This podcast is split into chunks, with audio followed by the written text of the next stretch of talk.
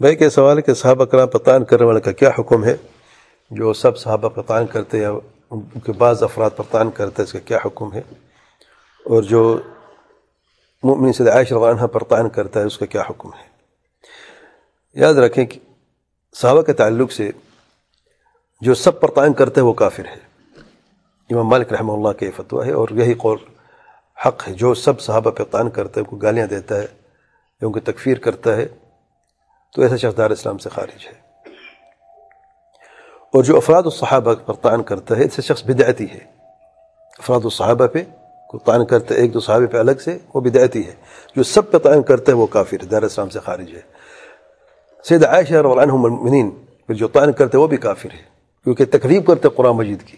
صورت النور برات نازل ہوئی ہے۔ جو نہیں مانتا اس برات کو وہ ہے کہ وہ قرآن مجید کی تقریب کرتا ہے اللہ تعالیٰ کے فرمان کی تقریب کرتے ایسے شخص بھی دار اسلام سے خارج ہے تو صحابہ کرام کے تعلق سے خصوصی طور پہ سید عائشہ صدق عنہ کے تعلق سے کسی کو شک بھی نہیں ہونا چاہیے کہ پاک دامن تھی اور جو تہمت ان پر لگائی گئی وہ ان سے بری تھی۔ اللہ تعالیٰ گواہی کافی ہے اس پر۔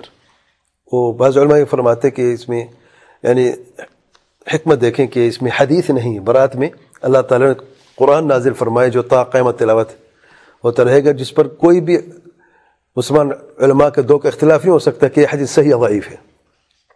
قرآن تو حق ہے۔ اللہ کے پاک کلام ہے۔ ایک ایک لفظ سچا ہے اور حق ہے۔ حدیث میں اختلاف ہو سکتا ہے۔ کوئی کسی کے نزدیک یہ راوی ضعیف ہے، کسی کے نزدیک وہ راوی ضعیف ہے۔ تو اللہ تعالیٰ نے یہ معاملے تمام کر دیا ہے کہ صورت النور کی خوبصورت اچھا صورت النور میں دیکھیں انتخاب۔ صورت النور میں اگر تھوڑا غور فکر کریں نا، جن مسائل کا ذکر کیا گیا صورت النور میں، نور ہی نور ہے واللہ۔ اور اسی صورت کی ابتدا میں اللہ تعالیٰ نے برات کا اظہار فرمایا ہے اور پھر باقی جو مسائل ان کو ذکر کیا ہے۔ جو شخص اپنی زندگی کو روشن بنانا چاہتا ہے، جس میں نماز کا ذکر بھی ہے، جس میں پردے کا ذکر بھی ہے،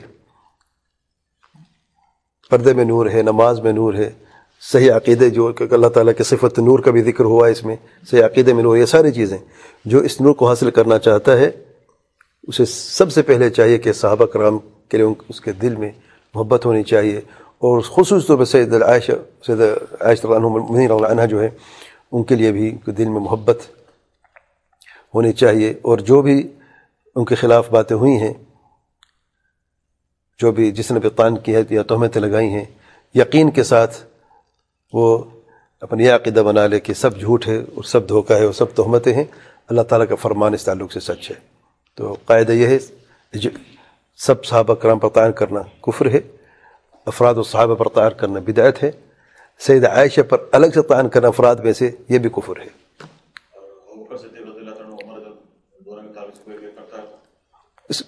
اگر شیخان پہ کوئی تعین کرتا ہے تو بعض علماء نے اس کی بھی تکفیر کی ہے، لیکن بعض علماء جو ہے وہ کہتے ہیں یہ افراد صحابہ میں آتا ہے، اجماع میں نہیں آتا۔